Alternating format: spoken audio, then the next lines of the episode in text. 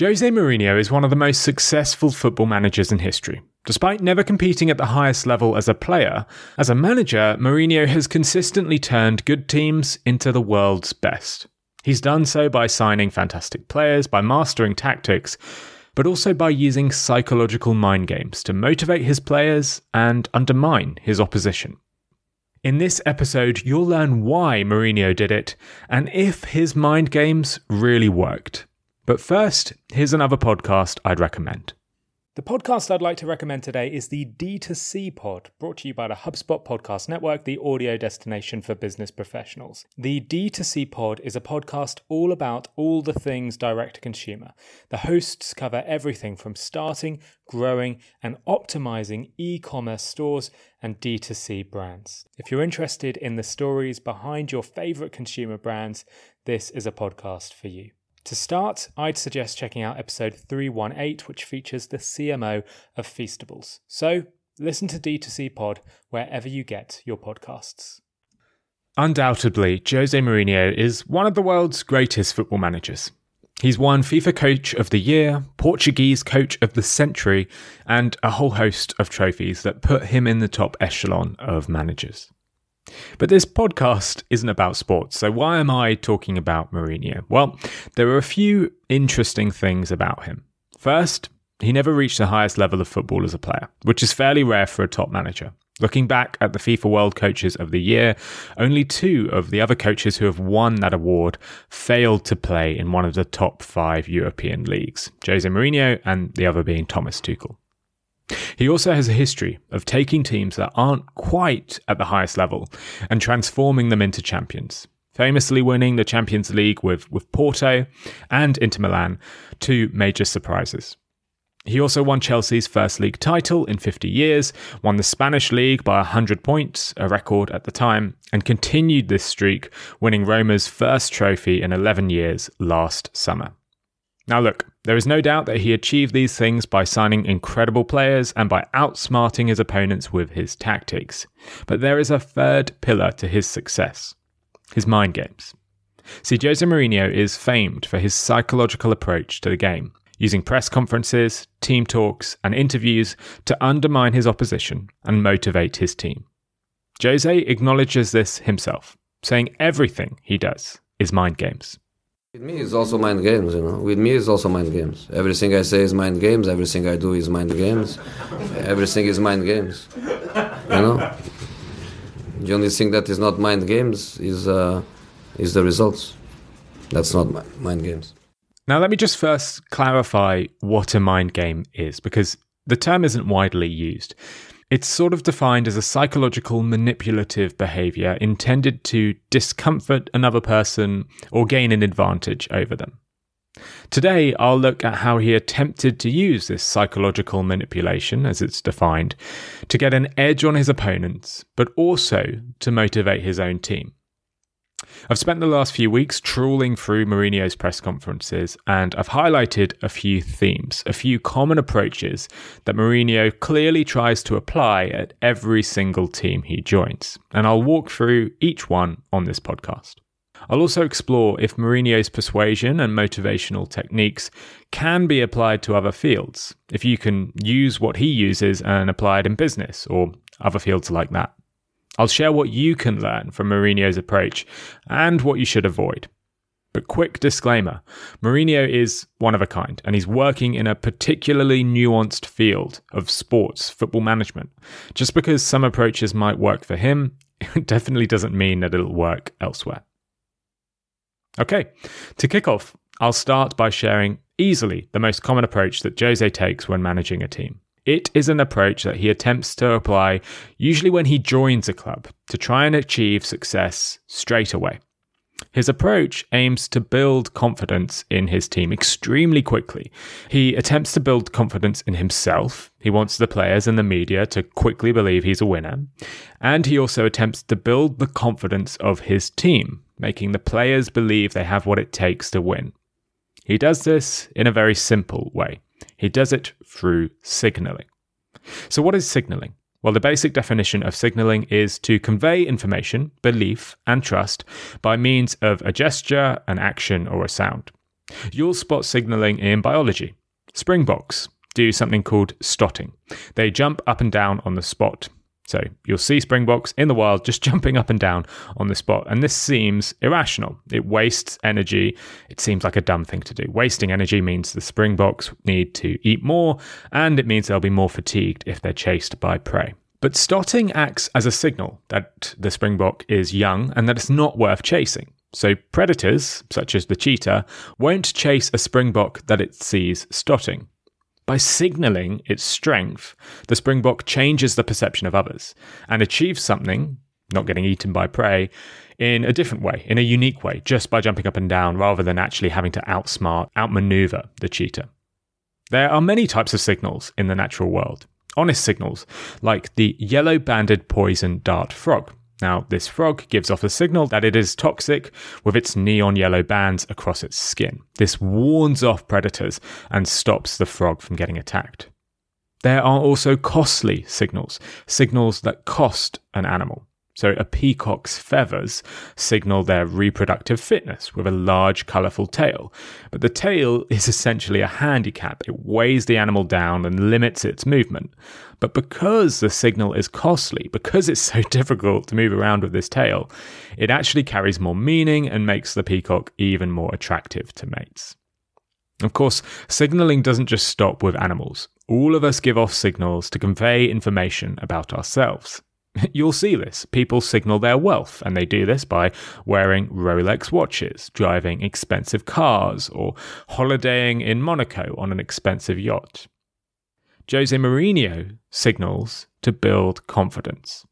And he does so, I think, in arguably the simplest way. He just tells everyone that he is the best in the world, that he is incredibly talented, and that he literally is the special one. Here's Mourinho in his first press conference after joining Chelsea in 2004. With the same mentality as I as I have, they love football, as I love. They want to win, like I want to win. We have top players, and um, I'm sorry, I'm a bit arrogant. We have a top manager.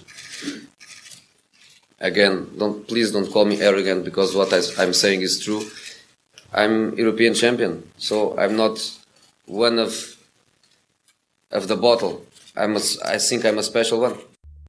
Now, Mourinho's choice of words here, it isn't by accident. It's calculated. Mourinho has planned to say this. Why? Because he wants to signal his competence. He wants others to believe he is extremely talented. Now, of course, he's got evidence to back this up. He has just won the Champions League, which is the biggest competition in Europe, and he did so with a fairly small side, Porto from Portugal.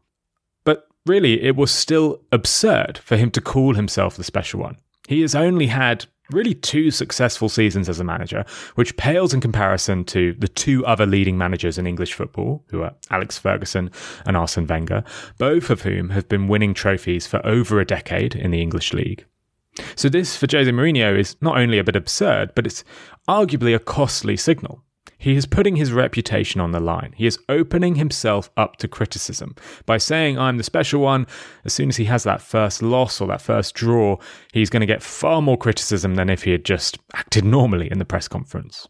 And now most of us would be too frightened to share the same level of confidence as Jose. We'd be afraid that it would come back to bite us. We would fret over what people would say if we started to fail. But by taking this risk, Jose is signaling his confidence. He's starting to build the confidence of the fans and build the confidence of his players. Here's what legendary Chelsea midfielder Frank Lampard thought after hearing Jose Mourinho's first press conference. I think it was smart. I think it was a very clever press conference. In English culture in the Premier League, it's not probably the norm that a manager announces himself with such confidence. And it also was a message to the club and to the players that he was coming in, that he's coming in with confidence and he's coming in to be a winner. Mourinho took a risk by calling himself the special one, but in doing so, he bolstered the confidence of his team. But that's hardly where the signalling ends. Here's Joe Cole, another former Chelsea player, who shares what Mourinho said to his players when he first met them. He first spoke to us as a team. He outlined the date when we would win the league away at Bolton. He said, Look, I've come here to win. And he listed the players in the dressing room who'd won things, and there wasn't many. He said, I'm a champion. And, you know, if you follow me, you'll be champions. Just think about that. He names the exact date when they'll win the league. Now, None of the Chelsea players who he's talking to in this scenario had won the English Premier League before. Chelsea as a team hadn't won the Premier League in 50 years. But Mourinho signals his confidence by saying, here's the exact date we will win the league. Mourinho is a master of signalling. He took calculated risks to build confidence, and he did things that others wouldn't dare to do. He continues this strategy throughout his first season with Chelsea. In one press conference, to signal the confidence he has in his team, he decides to give away his team sheet. He names all of the players who will start for Chelsea in the game on the following night. Now, this is extremely uncommon. I couldn't find another example of a manager doing this before Mourinho. But Mourinho takes this risk because he knows it will signal confidence. He also goes on to predict the team of his opponent, showcasing that he has confidence over what their team will be as well. And it's really another example of a costly signal. He's weakening his chances of winning the game by giving away his team sheet. So the opposition manager will know who he's going to play and be able to structure his team around that. But he does so to build confidence. He bets that the tactics will be secondary in this game and that his team's confidence will be more important. So he takes the risk. And this risk, it pays off. The press conference was prior to arguably Chelsea's hardest match of the season against Barcelona. And Chelsea went on to win the two legged tie 5 4 on aggregate. Now, I think many of you might hear this and assume that Jose Mourinho is a little self obsessed, that he is perhaps egotistic. You might say, he's not playing mind games, he's just trying to boost his ego. Now, I think there's an element of truth in that, but I also think it's more nuanced, because Mourinho is not afraid to blame himself when needed. He adapts his approach and will take blame when the time is right. There is only one to blame, which is me. I am the responsible for the team. I am the responsible for the players that are on the pitch. So um, there is only one to blame, is myself. Now, this is a fairly solid motivational strategy that I think other managers in other industries could replicate. Using signals to build trust and motivate your team is smart. Perhaps you won't be as bullish as Mourinho, but stating your absolute confidence in your team and your concrete belief that they will succeed is, well, it's proven to be a good strategy. It'll bolster confidence, and you'll see successful leaders across politics, business, and sports use this tactic. But importantly, Mourinho matches it with a little bit of humility, the ability to take the pressure off his players and take the blame for himself. This is vital for any manager. Declaring pure confidence in a team only works when the results are good, when you're winning. During a period of bad results, it's vital that the manager takes responsibility. Mourinho goes even further though. He uses another tactic to completely take the pressure off his team. And this, well, I think this is a bit of a novel one. He makes the press conferences all about himself. He focuses the media attention on himself in whatever way possible. He's done this in the past by sharing how much he misses his dog, by sporting a shaved head and declaring in the press conference that he's going to war, and even by using weird analogies about omelettes and bird flu. Now, for a journalist at the press conference, this might seem random and unnecessary and cause you to write a headline about what on earth he's on about, but I reckon it's very calculated. Mourinho does this to remove the focus from his players and really just let them relax. They are no longer the main news story.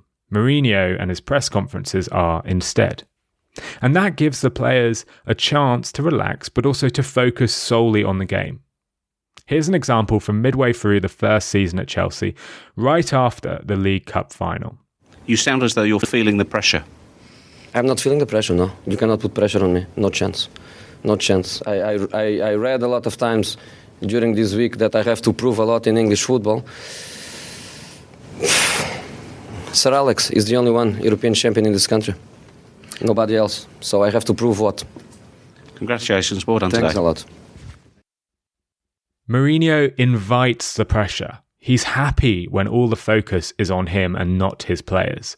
So he repeatedly gains and attracts the media attention through signaling. But signaling isn't the only mind game that Mourinho uses. There are two others that he comes back to time and time again throughout his career. I'll walk through them after this quick 60 second break.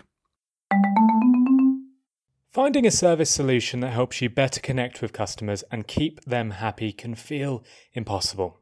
It's like trying to remember the name of someone you've just met at a networking event. I've made this mistake before, introducing a colleague to my new friend Dan, only to find out his name was actually Ian. Being personal with your customers is important, but keeping on top of all that information can be very hard. That's where HubSpot's all new Service Hub comes in. It brings service and success together on one powerful platform for the first time ever. It's got an AI powered help desk and an AI powered chatbot that handles frontline tickets fast. Plus, it comes with a customer success workspace that helps reps anticipate customer needs. Plus, it never forgets a first name. All of that can help you scale support and drive retention and revenue. That means better service and happier customers at every stage of the journey. Visit hubspot.com/service to do more for your customers today. In psychology, there is a field of research into something called reactance. Reactance is the unpleasant feeling all of us feel when something is taken away from us.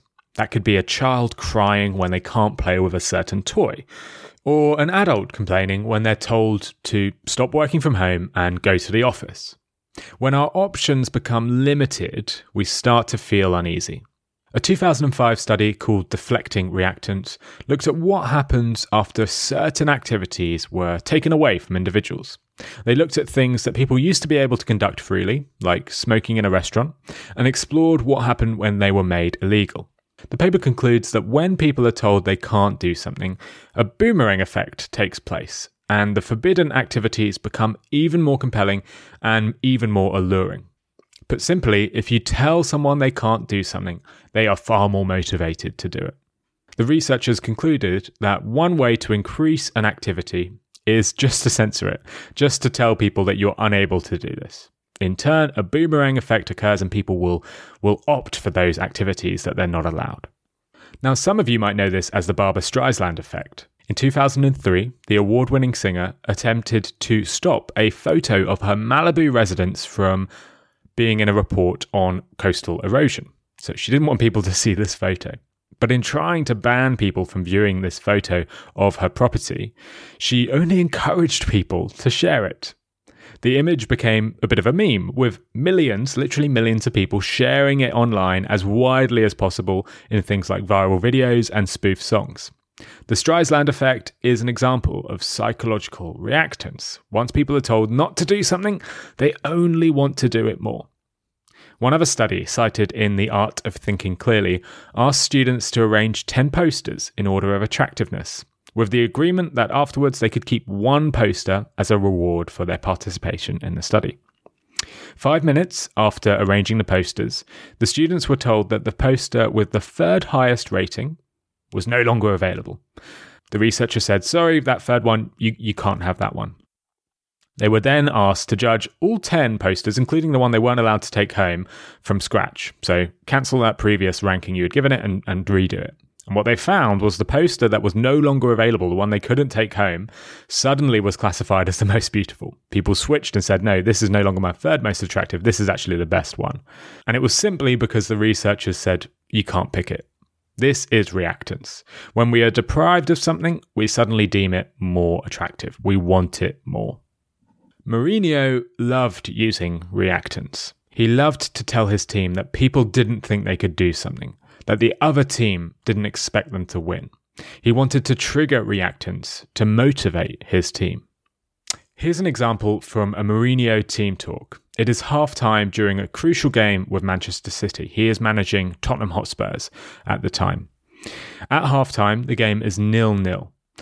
To motivate his team, he decides to use reactance. He criticizes his team, telling them that they are perceived as good guys and that they are perceived as not having the guts to win. We are in the game. we are giving them a good fight. The result is there to go to one side or to another side, but try to understand what I want to say. I think when you save the penalty, they try to put huge pressure for another penalty to be to be given. This is the difference between a team of and a team of good guys. But the story of football is that the teams of good guys, they never win. So fucking hell. Be a and the way the game is going, they know Toby has a yellow card. I promise you, they know. I promise you. And I have to say that Kyle Walker has a yellow card, Zinchenko has a yellow card, Sterling has a yellow card. So be a don't be a good guy. By accusing his team of being good guys, by telling them that that's what people think they are, he sparks this reactance in his team. They want to prove him wrong. Nobody wants to be a good guy who wins nothing. They would rather be the bad guy who won. Tottenham, after hearing this team talk, went on to win the game 2 0, beating the champions at the time, Manchester City, and this is arguably Tottenham's best win of the season. Mourinho uses reactance again in his press conferences. This is an example back from his time with Chelsea, and he accuses the press of having a campaign against his striker, Diego Costa.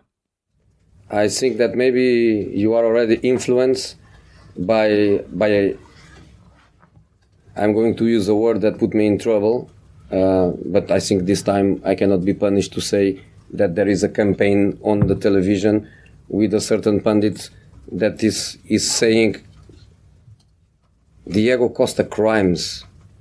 This guy must be must be nuts. The guy that is saying that that must be nuts.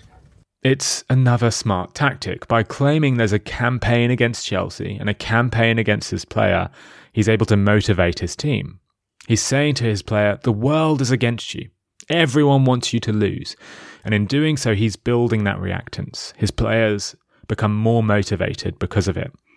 Costa went on to be the top goalscorer for Chelsea that year. That said, Mourinho is not afraid to undermine and taunt other teams. He famously called his rival manager, Arsene Wenger, a specialist in failure. He taunted Wenger's star striker Thierry Henry, saying, You only score against small clubs.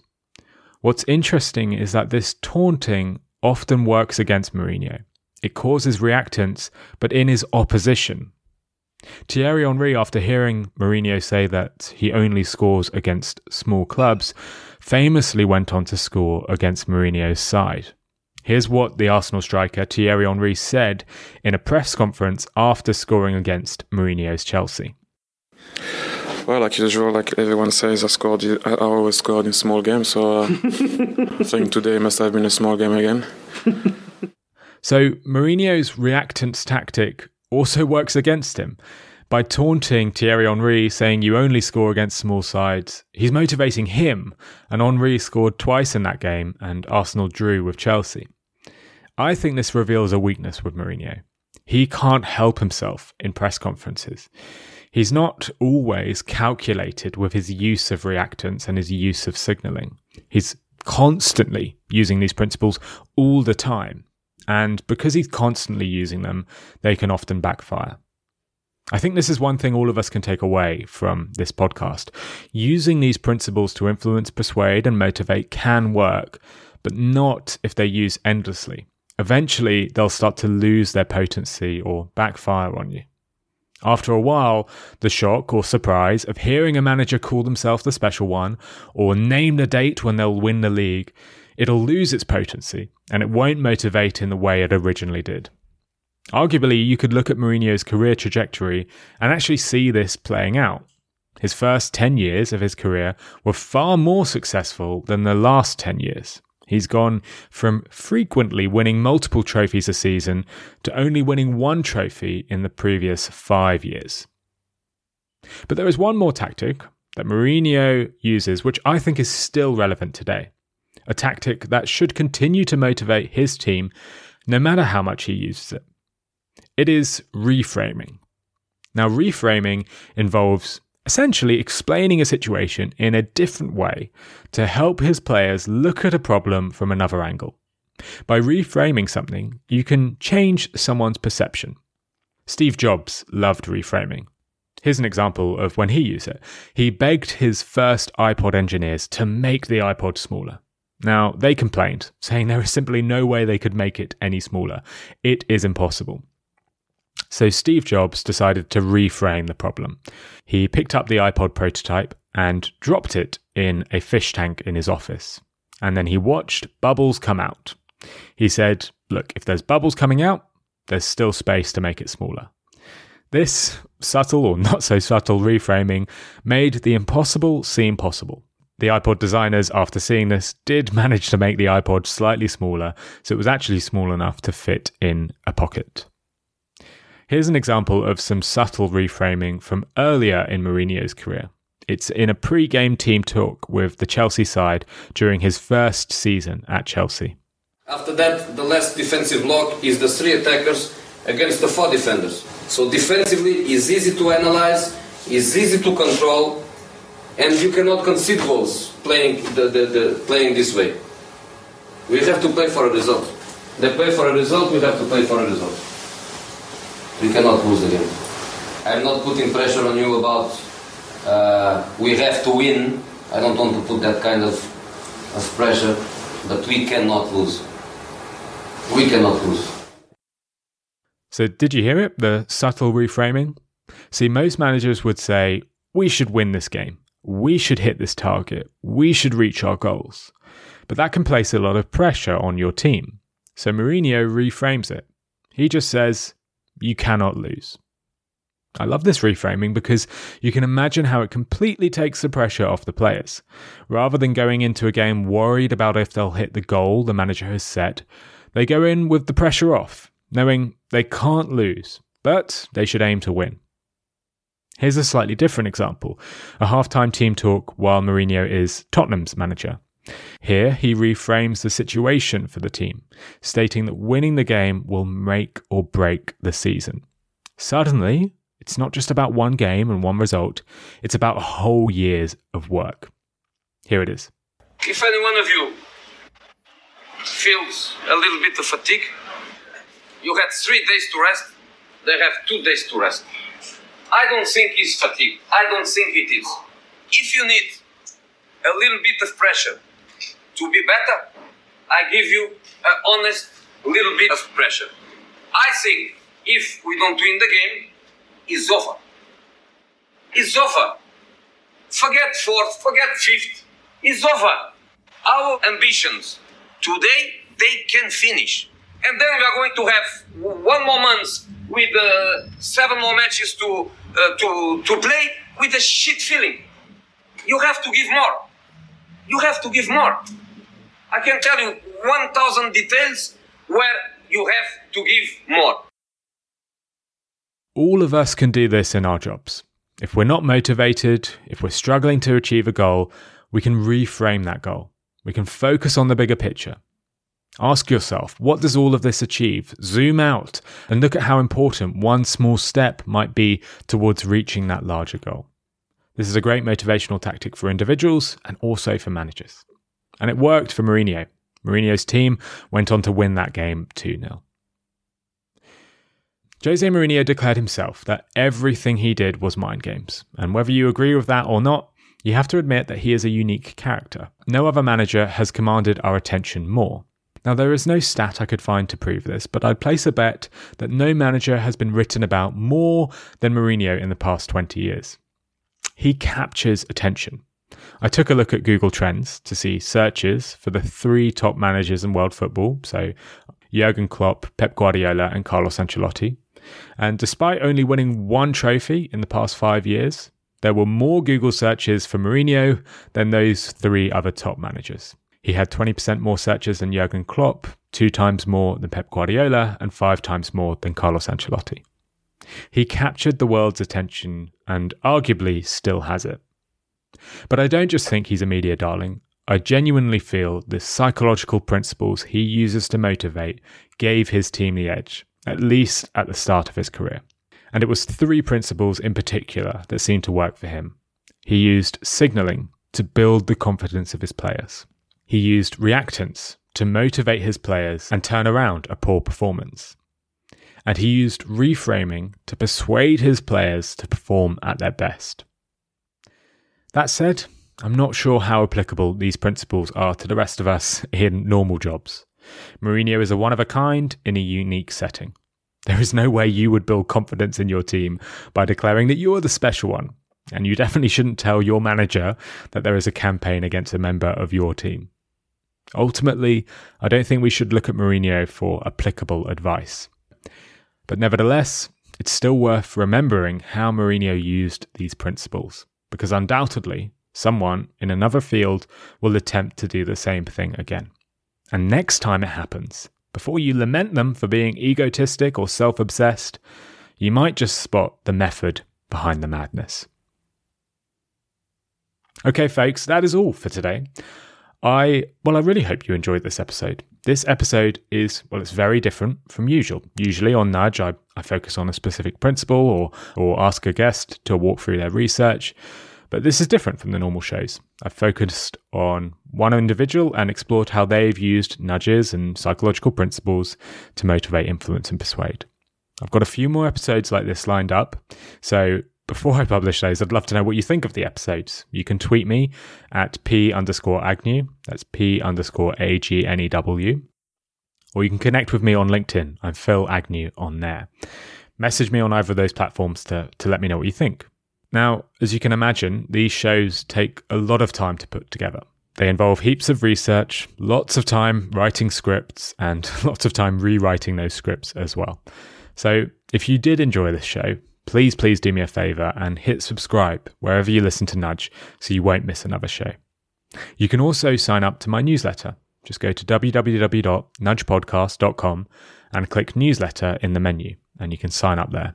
I'll send you an email every time a new show goes live, and I'll send you some extra psychology inspired tips in your inbox every week. Okay, that is all from me this week. Thank you so much for listening. Join me again in a few weeks for another episode of Nudge.